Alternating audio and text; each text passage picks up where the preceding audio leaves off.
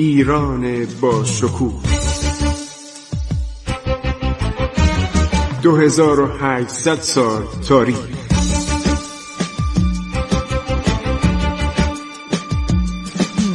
عبور از تاریخ.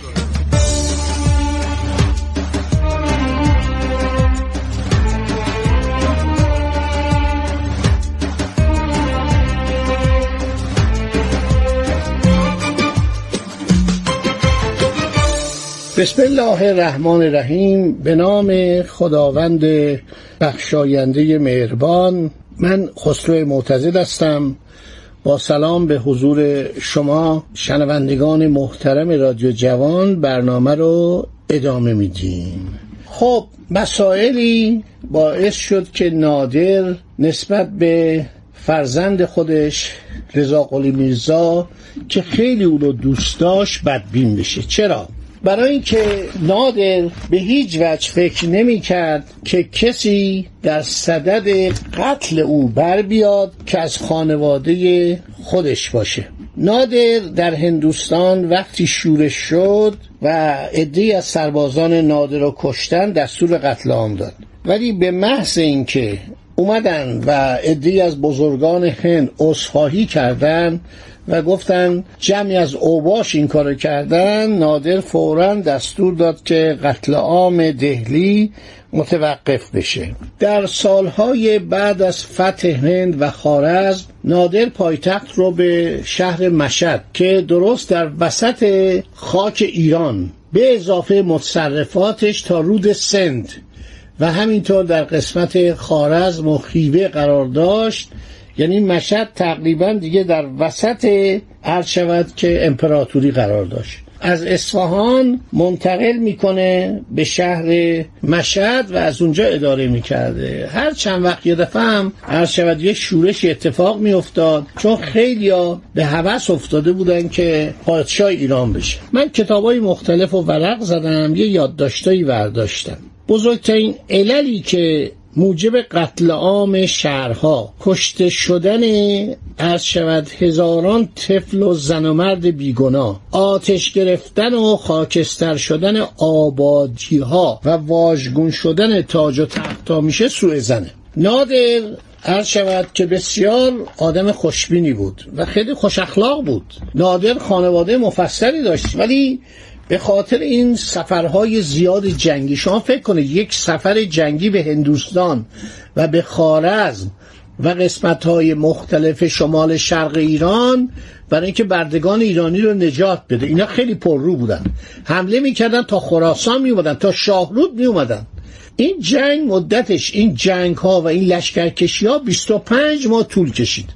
شما فکر کنید 25 ماه جز چند روزی که نادر در دهلی اقامت داشت در کاخ سلطنتی دهلی و چند که در قندهار در یک شهری که خودش ساخته بود به نام نادر آباد همش در بیابون بوده. همش در پوش بوده زیر پوش یعنی چادر بزرگی که این چادر وقتی به شما میگم یعنی یک تقریبا یک سالن بزرگ. یک سالن بزرگ بود کنارش عرض شود که یک جایی بود برای خواب یه جایی بود برای استراحت یه جایی بود برای صرف نهار و شام و صبحانه. حمام هم بود. یکی از این قسمت های چادر رو به یک چادر کوچکتری می‌زدن اونجا خودشو میشست.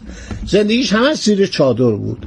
و روی زمین هم اینا فرش میگستراندن یا اینکه گلیم و جاجیم پهن می‌کردن. اونجا خیلی راحت بود.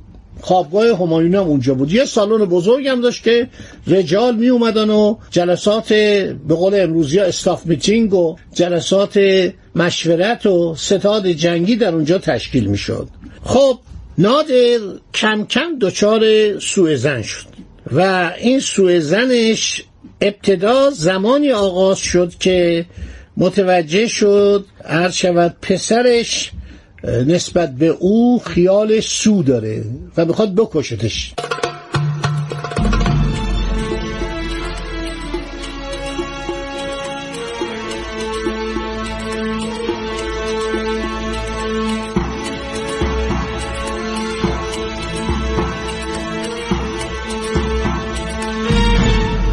اولین بدگمانی نادر زمانی بود که به هندوستان رفته بود. رضا قلی میرزا پسرش خبر مرگ اونو شنیده بود. گفتم رضا قلی میرزا الان در نزد ما مظلومه. یعنی در تاریخ ایرانی و خارجی نوشتن وقتی چشمشو نادر کور کرد این فریاد زد ای پدر چشم مرا کور نکردی چشم ایران را کور کردی. اینا بیشتر یه صحنه‌های درست و قشنگ به اصطلاح عاطفی و جنبه رمانتیک داره. ولی واقعا اینکه این آدم خیلی مردم اذیت می‌کرد. این آدم کسی بود که از مردم به زور پول می‌گرفت انحصار طلب بزرگی بود گندم ایران رو احتکار کرده بود و هر کاری که لازم بود انجام می‌داد. یکی از کارهای بدش که اشاره کردم کشتن خانواده صفوی بود. که در قله سبزوار شاه تماس زندگی می‌کرد. با همسران خودش با خانواده خودش کاری به کسی نداشت. دیگه از خیال سلطنت منصرف شده بود. نادرشاه براش پول و هدیه و نمی‌دونم سوقاتی و بارخانه. بارخانه یعنی چی؟ یعنی ترشی و میوه و خربوزه و هندوانه و مربا و اینا میفرستاد. زندگیش بد نبود. و اجازه کشتن اینم نداده بود. برای اینکه کاری نکرده بود. این برای اینکه پادشاه بشه به قول معروف از فرد علاقه به حلیم داخل دیگ حلیم افتاد. خودش انداخت داخل دیگ حلیم. یه مسئله است میگه رو از شوق حلیم خودش انداخت داخل حلیم و سوخت بنابراین ایشون دستور داد که این پادشاه رو بکشن. بعد تهیه وسایل سلطنت رو دید و می‌خواست ایران رو عرض شود که تحت فرمان روایی خودش در بیاره البته ولیت هم بود ولی باباش زنده بود. باباش که استعفا نداده بود. جاسوسان نادری بسیار قوی بودند. یعنی سازمان اطلاعاتی خیلی خوبی نادر در همه جا داشت. به او خبر دادن. به او خبر دادن که علا حضرت ها موقعی که شما نبودید رضا قلی میرزا تقریبا به نام رضا قلی شاه. رضا قلی شاه آغاز سلطنت خودش رو اعلام کرده بود. حتی سکم دستور داده بود به نامش بزنن. نادر بعد از اینکه هندوستان رو گرفت دچار غرور فوق‌العاده‌ای شد. زانو زدن محمد شای هندی در مقابل نادر و التماس کرد که آقا من چاکر شما هستم. هر جواهری که می‌خواست به نادر داد تخت تاووس رو به نادر داد الماس های کوه نور و دریای نور رو به نادر تقدیم کرد. همه این جواهراتی که به نادر تقدیم کرده صورتش در کتاب عرض شود لارس لاکارت اومده نادر شاه. اونم از خودش ننوشته از دیگران نوشته. همینطور در کتاب جوناس هانوی نادر وقتی به ایران رسید به او گفتن که این آقای ولیعت آقای رضا قلی خان دنبال این است که پادشاه شما بشه. نادر عرض شود که با خودش می‌گفت من پادشاهی هستم که از بیم شمشیرم. پادشاهان بزرگترین کشورهای دنیا به لرزه در اومدن. راستم می‌گفت چه ملکه الیزابت تزاریان روسیه و چه عرض شود که خلفای عثمانی و چه پادشاهان چین. این براتون خیلی جالبه. یعنی آوازه نادر به چین هم رسیده بود. و اونا نگران بودن که نکنه نادر یه دفعه لشکرکشی کنه برای اینکه این 25 ماه آدم بلند شه حرکت کنه از ایران بره به هندوستان اول افغانستان رو بگیره بعد بره هندوستان رو بگیره بعد در برگشت به جایی که بیاد ایران استراحت کنه بره خیوه و خارزم و تمام اون نواحی که الان شده جمهوری های قزاقستان و قرقیزستان و ترکمنستان و عرض شود که تمام این نواحی رو برگره بگیره. این کارش خیلی فوقالعاده بود. این که همه میترسیدن ازش. بنابراین نادر هر شود با خودش می‌گفت من کسی بودم که ایران رو به این عظمت رسوندم. من ارتش عثمانی را شکست دادم. من نام ایران را در دنیا سربلند کردم. من رضاقلی پسرم را به ولیتی منصوب کردم. تمام این دستگاه سلطنت را برای او تهیه کردم. با وجود این چرا باید چند ماهی که به هندوستان رفتم او با جمع ایرانی همدست شده به فکر تصاحب تاج و تخت من باشه. این بود که نادر خیلی نگران بود و چون دوباره ماجرای داغستان پیش اومده بود این باید حرکت می‌کرد می‌رفت به داغستان.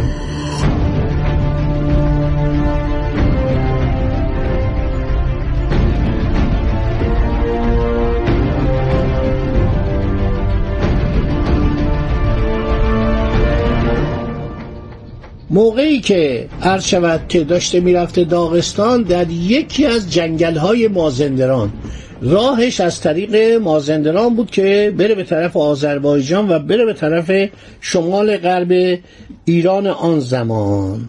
در یکی از این جنگل ها تیری به طرف نادر شلیک میشه. چند بار شلیک میشه سه تا چهار تا گلوله اسب نادر کشته میشه. نادر یک آسیب مختصری بهش می‌رسه یک زخم سطحی و میفته زیر اسب. و بعد اون شخص هم فرار می‌کنه. نادر عرض شود که خیلی عصبانی میشه ناراحت میشه و میگه این قاتل رو پیدا کنید. این قاتل رو باید پیدا کنید و به دست من برسانید. من ببینم این کی بوده. عده زیادی معمور یافتن این قاتل میشن. بارها و بارها میفرستن مردم رو شکنجه می‌کنن آزار میدن چقدر مردان و زنان شکنجه میشن که این زارب چه کسی بوده؟ جاسوسان مخفی نادرشاه به همه جا اعزام میشن. رضا قلی میرزا پسرش عرض شود که نادر او رو با خودش به هندوستان نبرده بود در تهران گذاشته بود اون موقع تهران یه دهستانی بود. بعد برمیگرده میره اصفهان. در اصفهان هستش. عرض شود که رضا قلی میرزا خیلی دست پای خودش رو جمع می‌کنه. در تواریخ اومده که شخصی بوده به نام میرزا علی اکبر مستوفی میرزا علی اکبر مستوفی تقریبا وزیر دارایی نادر بود. و خواهرش همسر نادر بود. چون صورت خزانه نادر و جواهرات گرانبها و ثروت او در دست او بود هر روز مدت زیادی با نادر خلوت می‌کرد. رضا قلی میرزا یکی از غلامان مخصوص نادر رو به عنوان جاسوس برای خودش انتخاب کرده بود و او هر روز افکار و خیالات نادر رو در مورد رضا قلی بیرزا به گوش پسر شاه میرسون چند بار نادر گفته بود ایرانی ها طرفدار عرض شود که سلطنت صفویه نالایق هستند. من باید کم کم عرض شود روی سایر مللی که جزو ایران هستند مثل ملت ازبک و ملت هندوستان و همینطور افاقنه که وفاداری خودشو به نادر ثابت کرده بودن وفاداری خودشونو من باید به اونا تکیه کنم. اینا رو میزر اکبر مستوفی اینطور که در تواریخ ایرانی نوشتن ماجراشو به گوش رضا قلی میرزا میرسان که علا حضرت نسبت به تو هم حالت دشمنی پیدا کرده. یک روز محمد قلی خان کشیکچی باشی و صادق خان میرن سراغ میزل اکبر خان. یه مذاکراتی میشه که من براتون برای اولین بار اینا رو من تو این تواریخ مختلف ایرانی و خارجی گشتم پیدا کردم به عرض شما میرسانم. خدا نگهدار شما باد تا برنامه بعدی. عبور از تاریخ.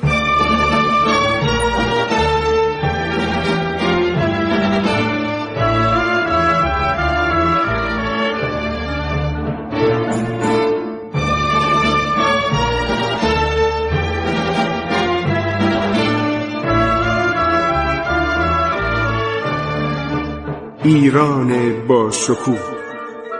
2800 سال تاریخ.